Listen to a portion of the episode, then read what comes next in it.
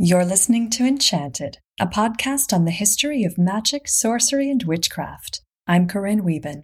Before we get started, I have a quick favor to ask. As you're about to hear, I'm living in Italy for the summer. I arrived here in May, just days after the region of Emilia Romagna experienced devastating floods. 14 people lost their lives, and over 20,000 had to be evacuated from their homes.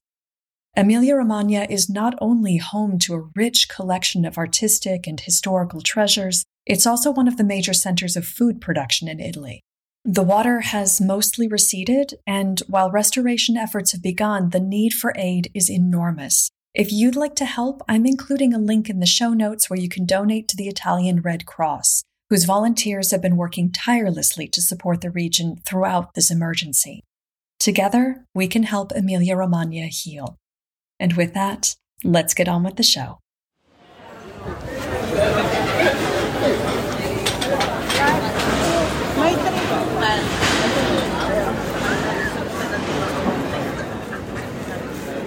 What you're hearing around me is the sound of life in the streets around the church of San Michele in Foro in the Tuscan city of Lucca.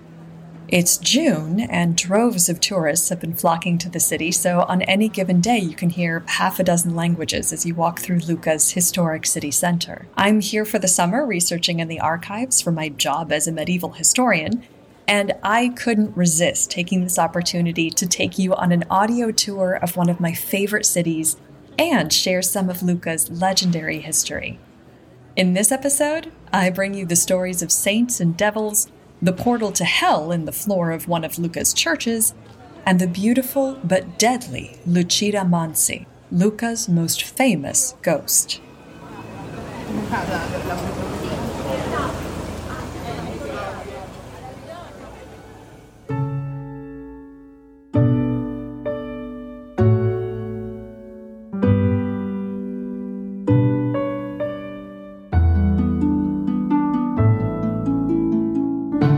If you're ever in a hurry but you just can't find your keys, you may want to try asking for the help of Santa Zita, one of Lucca's patron saints. She also happens to be the patron saint of domestic servants and lost house keys. Before she was a saint, Zita was a peasant girl born in the Lucchese countryside in 1218. At the age of 12, she moved to the city to work as a household servant for the wealthy Fatinelli family where she gained a reputation for kindness, piety, and charity.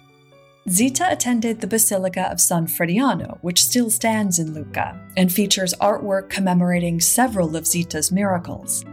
One such story is depicted in paintings in the chapel of Santa Zita and tells of her remarkable charity for the poor. One day, witnessing the hunger of some of her neighbors, Zita began smuggling leftover bread out of Palazzo Fatinelli by hiding it in her cloak and sneaking out at night to give it to the hungry.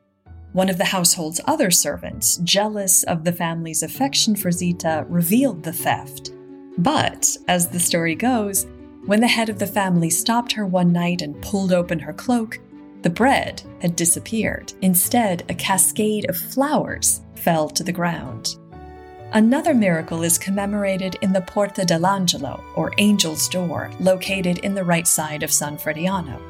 This door recalls the story of Zita encountering a beggar freezing on the street. To help him survive the cold, she ran to Palazzo Fatinelli and seized the first cloak she could find, handing it to the beggar. Afterwards, she began to worry that her employers would be angry that she had given away one of their expensive cloaks. She set out for San Frediano before dawn to pray for aid. But at the door where she usually entered the church, an angel awaited her with a brand new cloak, allowing her to replace the old one before anyone knew it was missing. Zita served the Fatinelli family faithfully for nearly 50 years until her death on April 27, 1272. Legend holds that at the moment of her death, a star appeared above her room and the church bells of Lucca rang spontaneously, a sure sign of sanctity. After investigating her miracles, the Catholic Church canonized Zita as a saint in 1696.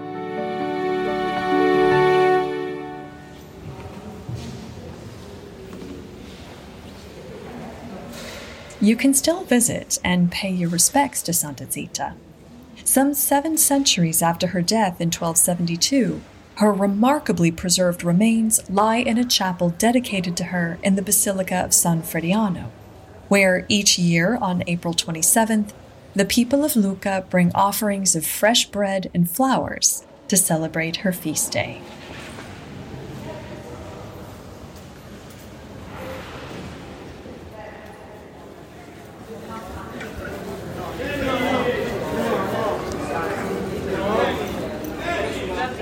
Near the Basilica of San Frediano lies the Church of Sant'Agostino. Rebuilt in the 4th century on the site of the former church of San Salvatore in Muro, this Gothic style church still contains the ruins of an ancient Roman theater at the base of its bell tower. The most interesting attraction in this church, however, is inside.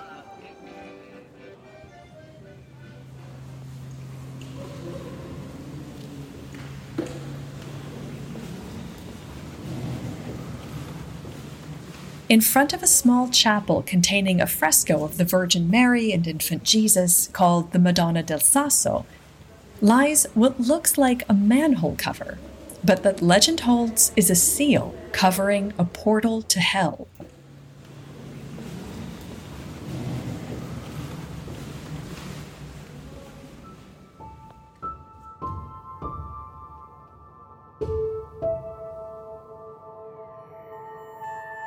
According to the story, the infant Jesus, now depicted on Mary's left side, was at first painted on her right.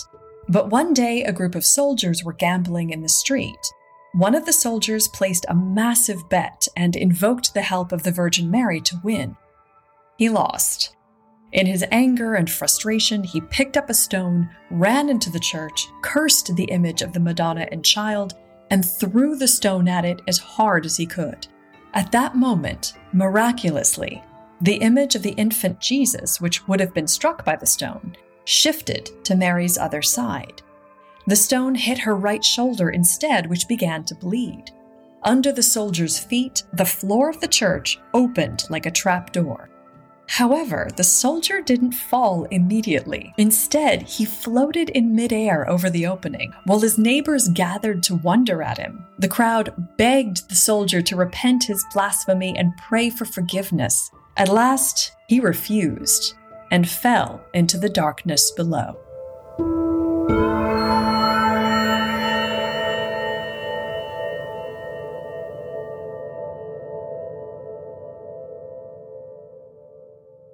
Other stories have emerged around this one, including that curious monks lowered ropes to the bottom to judge the depth of the hole, only to have the ropes come back up singed at the bottom. That, coupled with the rumors of the smell of sulfur coming up from the chasm, led the monks to have a botola, a cover constructed from iron embossed with the image of a cross and bolted into the floor. Later, when the nearby Serchio River threatened to flood Lucca after heavy rains, one member of the Grand Council proposed that the city should open the cover and divert the floodwaters into hell. The council voted against it. You can still see the Botola today, along with a 17th century fresco depicting the soldier's fate and a marble plaque that reminds the reader of the Virgin's willingness to help those who repent and the fate of those who do not.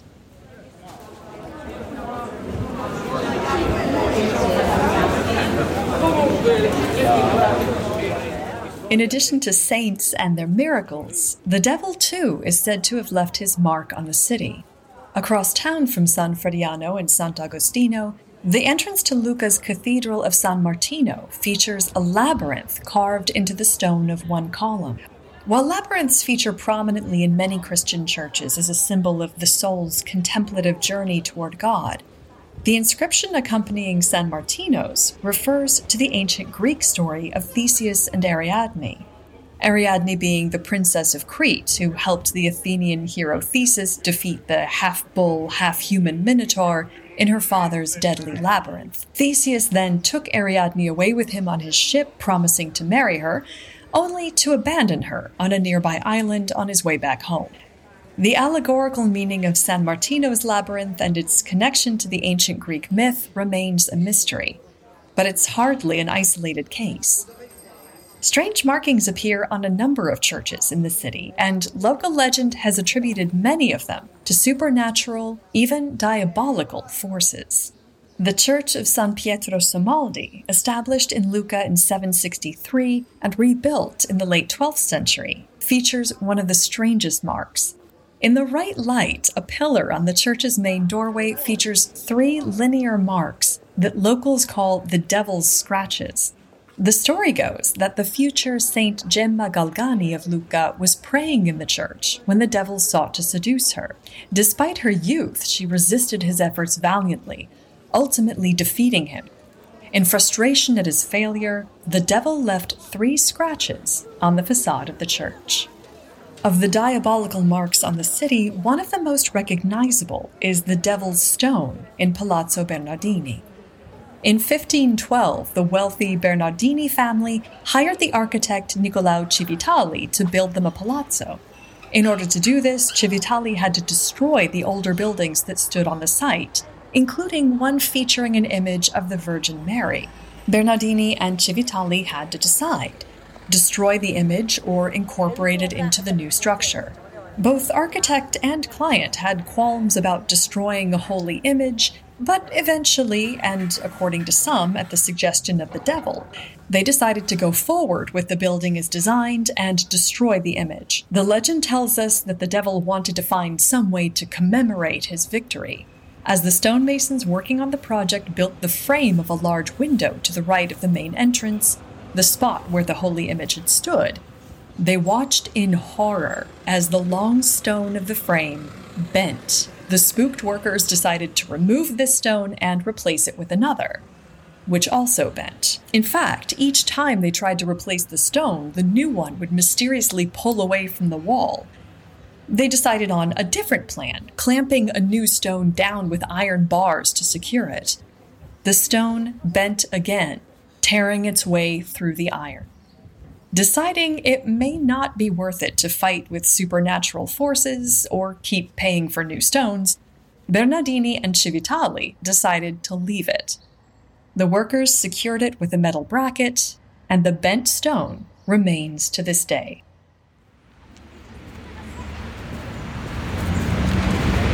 Okay, go ahead. Okay, then enjoy the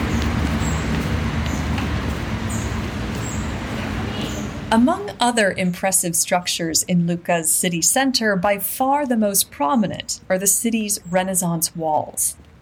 Pieces of Lucca's ancient Roman and medieval walls remain in the city here and there, but the massive earthworks and brick of the 17th century walls still stand, surrounding Lucca's historic city center and stretching over four kilometers. For the Americans, that's over two and a half miles. In the modern era, the walls, wide enough for a paved road, have been converted into a park and planted with grass and trees. They're now home to runners, joggers, bicyclists, dog walkers, families, and tourists who want to enjoy the beauty of Lucca from this unique vantage point. From the right places on the walls, you can spot some of the grand estates of Lucca's aristocracy, including Villa Mansi, with its gorgeous, lush gardens. A few legends surround the wealthy and noble Mansi family, but by far the most notorious is the legend of Lucida Mansi.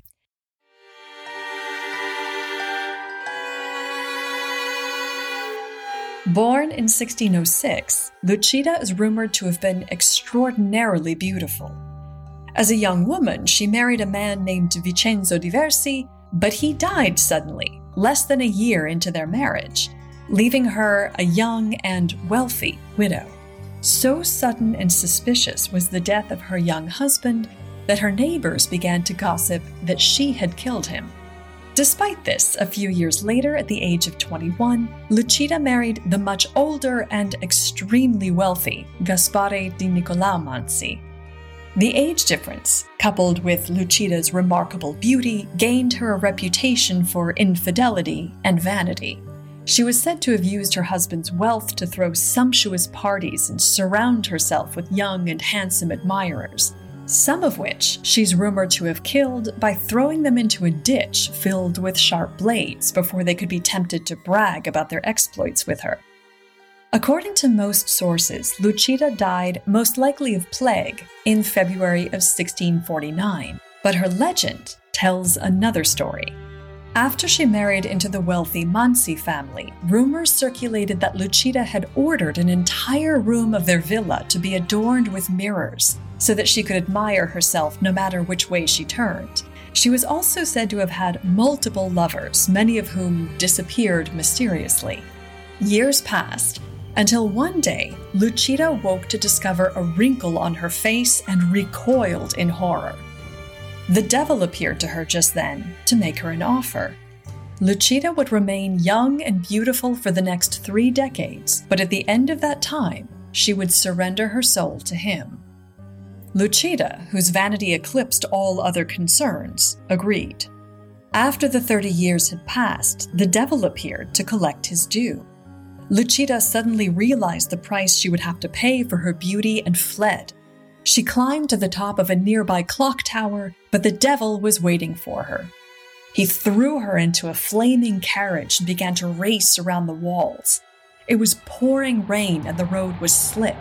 Lightning flashed nearby, and by the time the thunder boomed overhead, the horses had driven off the walls, dragging the carriage with them into a nearby lake, where Lucida drowned. It's said that her image can sometimes be seen reflected in this lake, now located amid Lucca's botanical gardens, and that on nights with a full moon, it's possible to see her ghostly carriage racing around the walls.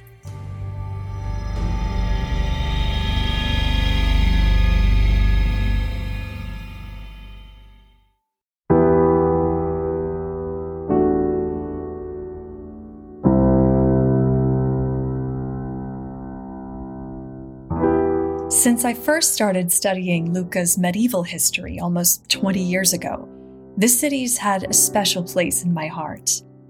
There are also deep ties between Lucca and my country, the United States, which go all the way back to the founding of the US in 1776. If you enter the Basilica of San Frediano, the same church where Santa Zita lies, and immediately turn right, you'll find the Soccorso Chapel, affectionately nicknamed the American Chapel. Built in the late 18th century, the chapel happened to be consecrated on July 4, 1776 the official date the American colonies declared their independence from British rule. Making the connection, the Lucchese began to associate the chapel with the United States. On September 11, 2001, when news of the terrorist attacks in the US reached Italy, the people of Lucca gathered at the chapel to hold a vigil. By that evening, the crowds were too large to fit in the church, and spilled out into the piazza and the surrounding streets. When the Bishop of Lucca offered to say Mass for the victims, he left his seat at the cathedral and came here, to the American chapel. Travel is a privilege, and one that I never take for granted.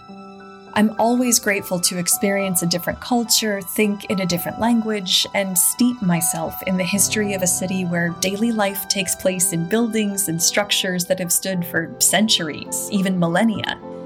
After all, a city that's existed since the 3rd century BCE is bound to have gathered some interesting stories along the way. If you travel, even if that means just walking out your front door, I can't recommend enough learning about the history and local lore of the places you visit and live. You will never see the world quite the same way again. As for the legends of Lucca, well, let's just say I stay off the walls during the full moon.